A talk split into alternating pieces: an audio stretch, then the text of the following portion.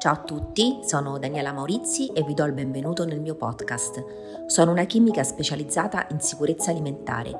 Questo podcast è dedicato a tutti coloro che vogliono orientarsi al meglio nel mercato alimentare per diventare consumatori più attenti e consapevoli. Per approfondire queste tematiche seguitemi sui social e visitate il mio sito www.danielamaurizi.it. Buon ascolto! Dottoressa Maurizi, quali sono le differenze principali fra il latte vaccino e il latte vegetale? Eh, dunque, non troppi anni fa eh, questa domanda non avrebbe avuto un motivo no, di essere posta, perché eh, se pensiamo anche a vent'anni fa si dava quasi per scontato che il latte nel nostro cappuccino, per esempio, fosse il latte di mucca. Negli ultimi tempi, però, c'è diciamo così, una richiesta da parte dei consumatori che eh, va, diciamo, si unisce un po' all'avanzamento degli eh, studi sugli allergeni e eh, anche una richiesta eh, di una certa uh, percentuale di popolazione appunto vegana, per cui il mercato delle bevande alternative al latte vaccino eh, è diventato sempre più fiorente. Quindi diciamo appunto abbiamo domanda da soprattutto intolleranti intolleranti al lattosio e vegani e, e, e la, la, domanda quindi di latte alternativo si è fatta sempre più crescente e anche la produzione si è adeguata no, di conseguenza. Quindi la differenza fra le due bevande ci viene chiarita dalla Corte di Giustizia europea con una sentenza del 2017 nella quale si afferma che la denominazione latte e tutti gli altri appellativi, quindi che, che appunto il regolamento che è il regolamento UE 1308 del 2013 riserva ai prodotti lattiero-caseari devono essere utilizzati soltanto per disegnare il latte e quindi non possono essere usati come denominazione di vendita per un prodotto puramente vegetale. Quindi il latte in etichetta è solamente quello di origine animale, estratto tramite mungitura. Per tutte le altre tipologie, allora come le chiamiamo? Va bene, bevanda vegetale, quindi non sono succedanee del latte, non sono bevanda tipo latte. Voi troverete bevanda vegetale.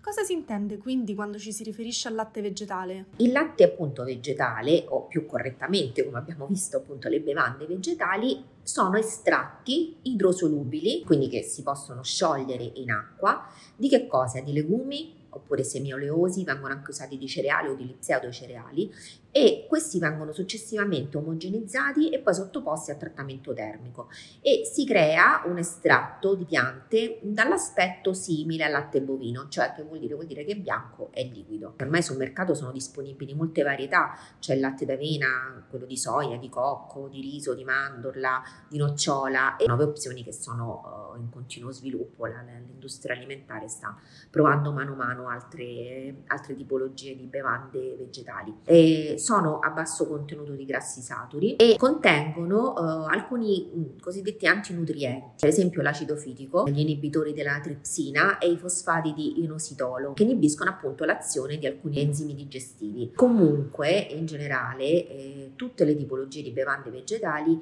si ottengono con una copiosa quantità di acqua, il che appunto unitamente alla scarsa quantità di grassi le rendono meno cremose del latte bovino. La similitudine, per quello dicevo prima finisce dal fatto che sono bianchi e liquidi tutti e due.